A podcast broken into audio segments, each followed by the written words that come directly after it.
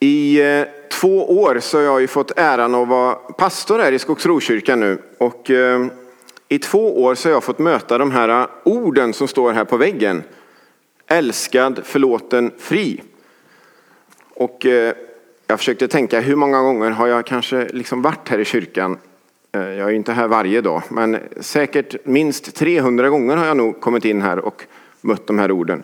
Och en del av er har ju liksom funnits med i Skogsrokyrkan i många år, kanske ända sedan eh, tidernas begynnelse höll jag på att säga på 70-talet och 80-talet när kyrkan byggdes. Och ni har ju mött de här orden, fast de har inte suttit här så länge klart kommer jag på nu. Men i alla fall, en del av er har mött dem väldigt många gånger, mer än 300 gånger. Och någon av er kanske har kommit in och kollat på den här gudstjänsten och är med i detta och har aldrig varit i Skogsrokyrkan innan och möter de här orden för första gången. Men det är i alla fall de här orden, älskad, förlåten, fri, som predikan kommer handla om idag. Det är dagens tema. Och det kan vara ord som man lätt låter eh, passera som ja, fina ord. Schysst budskap på väggen i kyrkan. Det var ju trevligt. Tack för det Gud, men eh, nu är det ju en ny vecka. Nu går jag ut i vardagen igen och så Hej då orden, jag kanske kommer tillbaka nästa söndag om jag känner för det. Ja, just nu kan ju ingen komma tillbaka, men ni kan ju vara med på eh, livestreaming nästa söndag om jag nu känner för det. Men de här orden är ju ord som vi behöver leva med varje dag. Det är superradikala ord faktiskt om processen som kan förvandla och förändra allting för oss. Så de här orden är ord som vi behöver återkomma till och, och få dem, eh, och liksom låta dem fylla vårt inre verkligen. Det handlar om kärnan i kristen tro, kärnan i evangeliet. Och Jesus är ju inte någon liten guru eller någon kringvandrande filosof som går runt och liksom lägger schyssta citat som man kan ha som kylskåpsmaneter sen och sätta upp på kylskåpet. Jesus, han kom för att rädda oss. Han är som en ytbergare som firar ner sig från en helikopter i full storm för att rädda oss som har kastat sig ut från ett kapsejsat fartyg. Han kastar inte ner någon självhjälpsbok från helikoptern. Här har du hur man simmar i storm och klarar sig 40 mil i land eller något sånt. Utan han kommer själv för att dra upp dig och sätta dina fötter på fast mark igen.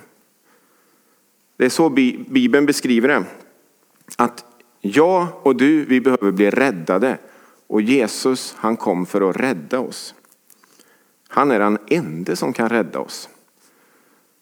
Faktiskt. Som det står i, i Apostlagärningarna 4.12. Hos ingen annan finns frälsningen. Och ingenstans hos människor under himlen finns något annat namn som kan rädda oss. Vi, vi sätter vår tillit och vår trygghet i, i väldigt mycket runt omkring oss. Det kan vara materiella saker, det kan vara i jobb, det kan vara i pengar, karriär, relationer, men om man ska ta Bibeln på allvar så finns det i, till sist ingenting annat som kan rädda oss än Jesus Kristus. Och det skulle man kunna säga handlar om den förlorade avbilden. I första Mosebok eh, så berättas det om hur Gud skapar allting, hur han skapar människan, människorna till sin avbild. Men den här avbilden går sönder. Den börjar trasas sönder. Och egentligen så kan man säga att människan har levt med en sprucken, trasig avbild sedan dess. Men till slut så blir Gud själv människa för att laga den trasiga avbilden. Det, det är det som är kärnan i, i den kristna tron, i evangeliet som man brukar kalla det, glädjebudskapet om Jesus. Jesu död och uppståndelse frälsningen, att få födas på nytt som det beskrivs i Bibeln.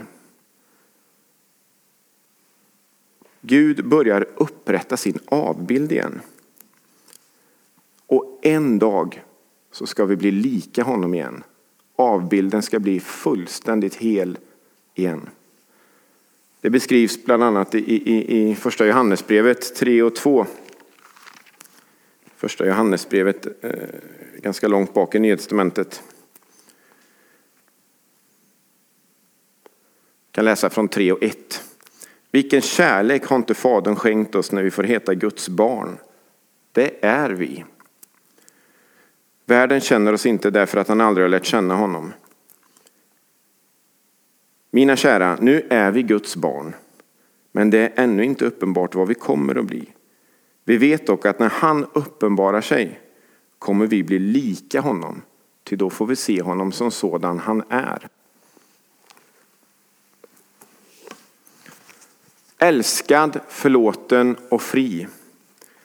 Det är en process som sträcker sig från evighet kan man säga till evighet. Gud beskrivs som evig, Gud är evig och Gud i sig själv är kärlek. Och Gud har från allra första början älskat sin skapelse. Naturen, världen, människorna, djuren, dig och mig. Gud har alltid älskat dig. Oavsett vem du är, oavsett vilken historia du har. Så ska man tro på Bibeln så har Gud alltid älskat dig. Och där den här kärleken blir som allra, allra tydligast, det är just i Jesu död och uppståndelse. Att Jesus faktiskt går i döden för dig och mig. Ingen kärlek är större än att gå i döden för någon, beskrivs det i Bibeln. Och det är så Gud, det är så Gud gör. Han går i döden för dig och mig. Och där, där finns också förlåtelsen. Det är därför vi har ett kors här i mitten eh, i kyrkan. Och det är därför det är liksom ett signum, en, en eh, symbol eh, för kyrkor över hela världen har varit i alla tider. Det här dödsredskapet som det var i romarriket egentligen, för en av de brutalaste sätten att avrätta någon, är en symbol för kärlek, förlåtelse och frihet. Det är just för att Jesus gick i döden för oss och dog på ett kors.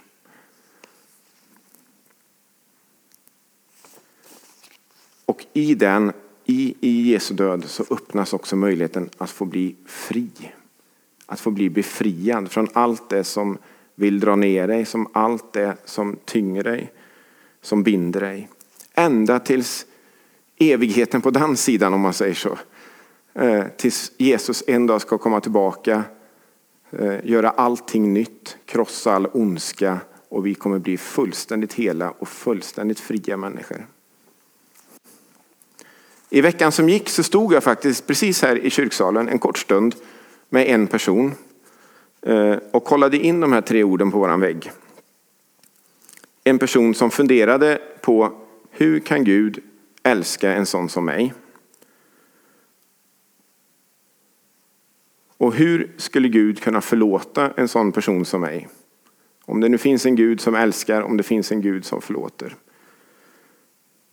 Och hur ska jag kunna bli fri från det mörker som finns i mitt liv?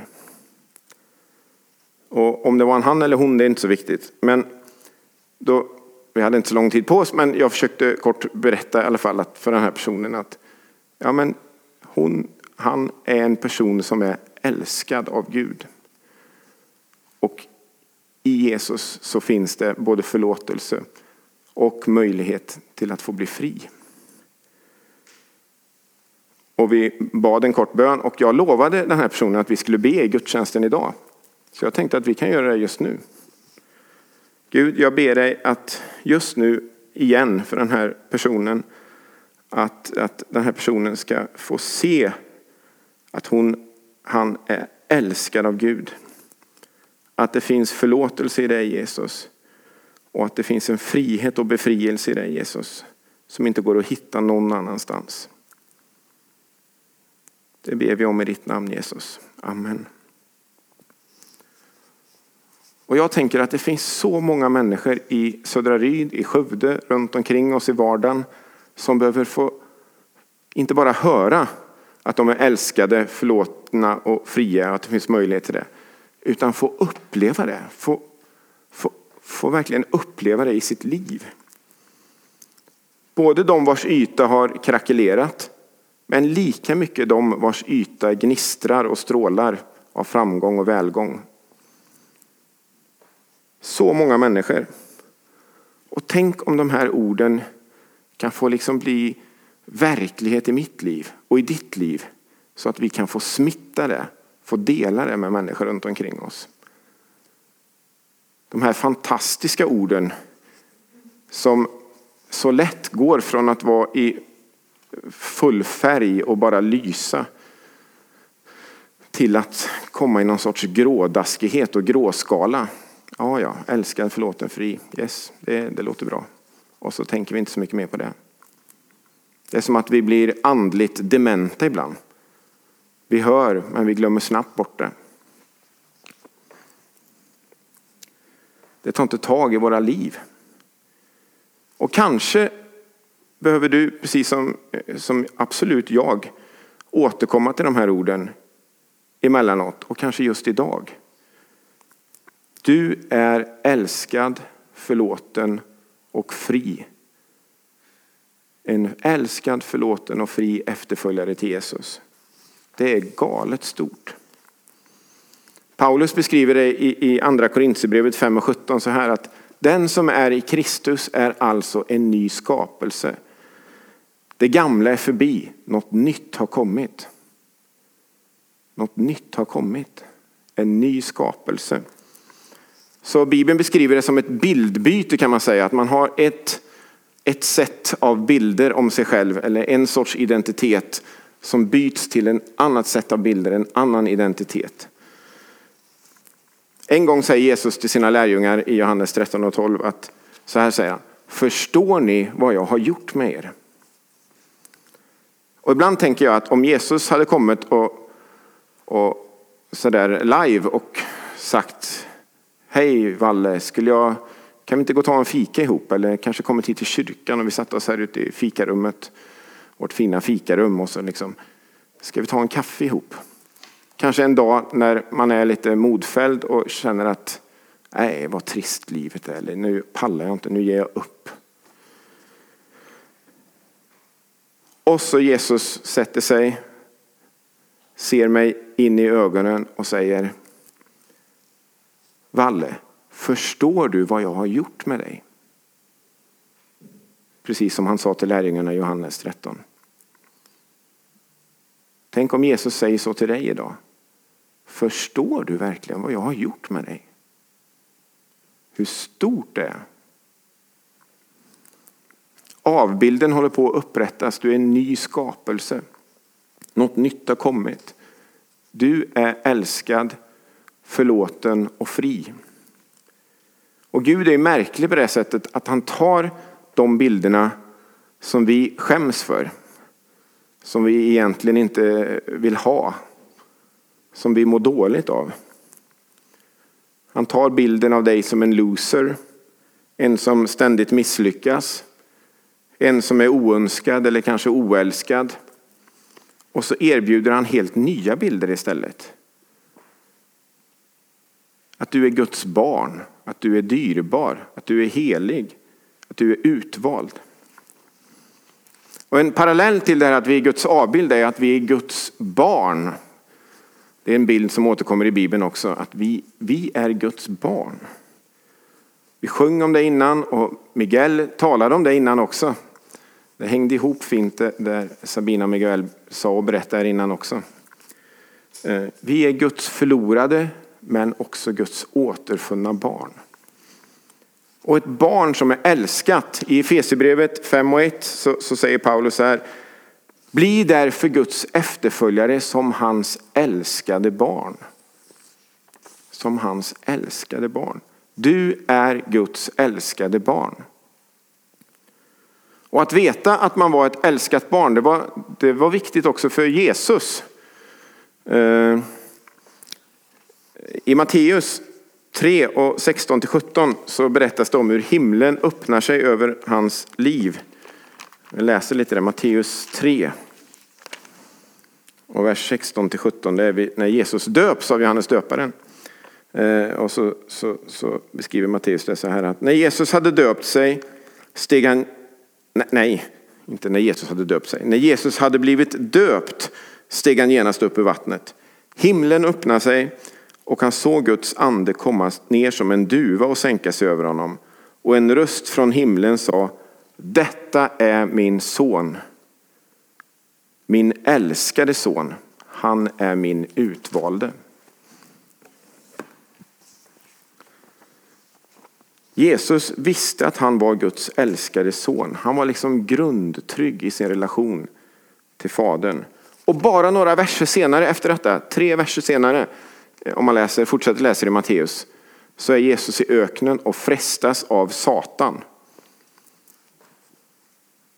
Eh, och Satan säger till honom, om du är Guds son så gör de här stenarna till bröd.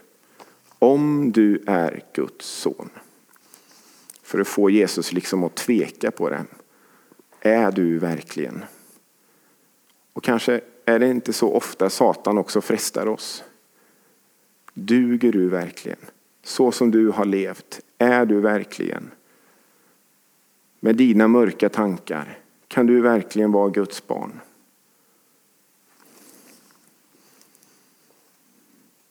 Men Jesus hade liksom inget att bevisa.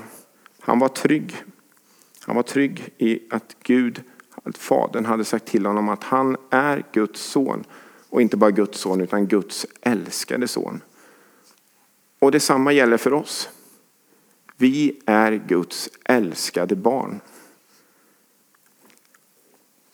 Det är det vi liksom får leva i, hålla fast i, den övertygelsen. Vi läser från Romarbrevet 8 också. Det är sådana verser som många av er säkert har läst många gånger. Men Romarbrevet 8 eh, och vers 15 och 16. Ni har inte fått en ande som gör er till slavar så att ni måste leva i fruktan igen. Ni har fått en ande som ger söners rätt så att vi kan ropa Abba, Fader. Anden själv vittnar tillsammans med vår ande om att vi är Guds barn. Abba fader, käre pappa. Det är ju ord som liksom uttalas. Gud ser på oss, ser ner på oss. Guds lysande ansikte, Guds blick möter våran blick. Bekräftar oss. Vi är Guds älskade barn. Gud har inga oönskade barn. Det står i Johannes 1 och 12. Åt alla de som tog emot honom gav han rätten att bli Guds barn. Eh, åt alla som tror på hans namn. Han gav rätten att bli Guds barn. Det finns inget Guds barn som är oönskat. Så du kan aldrig tänka att nej men Gud, mig vill Gud liksom inte ha som sitt barn. Jag platsar inte in. Jag är inte värdig. Eller vad det nu handlar om. Ingen kan säga det, utan alla av oss är Guds önskade barn. Och den dagen som vi kom till tro, den dagen vi liksom bestämmer oss, en del kanske inte har gjort det än utan ni är på väg i tro. Kanske är en bra dag idag att faktiskt våga bestämma sig att ja Jesus, jag verkligen, jag vill våga tro på dig. Jag kliver in i den här tron på dig nu Jesus. Jag vill att du ska vara Herre i mitt liv. Jag vill att du ska komma med förlåtelse och frihet in i mitt liv så är det en alldeles utmärkt tillfälle att göra det just idag. Eh, men, men så här beskriver, så här beskriver Lukas det i, i Lukas 15 och 7. Lukas evangeliet. Lukas evangeliet 15 och 7. Då berättar Jesus en, en liknelse om, om eh, får och att eh, det förlorade fåret, ett får springer bort.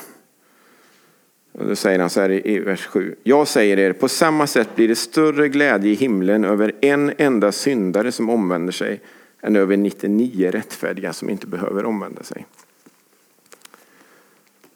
Så det finns ingen som inte är efterlängtad av Gud. Oavsett om du har haft en tro på, på en, en, en Jesus-tro under många, många, många år så är du fortfarande lika efterlängtad. Och har du inte riktigt landat i den här Jesus-tron än utan är på väg så ska du bara, vill jag bara skicka med dig att du är efterlängtad. Och det kommer bli stor glädje i himlen den dagen du bestämmer dig och vågar tro. En annan berättelse om barn i Bibeln, i evangelierna, som de här berättelserna om Jesus, är ju berättelsen om den förlorade sonen. Faderns älskade barn som skiter i sin pappa, går sin egen väg i livet, eh, lever ett liv med mycket fasad eh, och eh, köper både fasad, vänner och kärlek, men som till slut slutar i svinstian. Många av er kan ju den berättelsen. Det är som Lyxfällan gånger hundra kanske, eller gånger någonting. Lyxfällan på tv. Och killen återvänder till sin pappa och möts inte av hån och förakt som man skulle kunna tro. Utan han möts just som den älskade son, det älskade barn han är. Med förlåtelse och med frihet från allt han har suttit fast i som har bundit honom. Eller som Paulus beskriver det i Kolosserbrevet, jag ska läsa det också. Kolosserbrevet vers 1 och eh, eh vers, eh, kapitel 1 och vers 13 till 14. Då beskriver han det så här, Paulus. Han har räddat oss ur mörkrets välde och fört oss in i sin älskade sons rike. Och genom sonen har vi friköpts och fått förlåtelse för våra synder. Genom Jesus så har du fått förlåtelse och frihet. Du älskade barn, du är förlåten och fri. Glöm inte det. Älskad, förlåten, fri. Amen.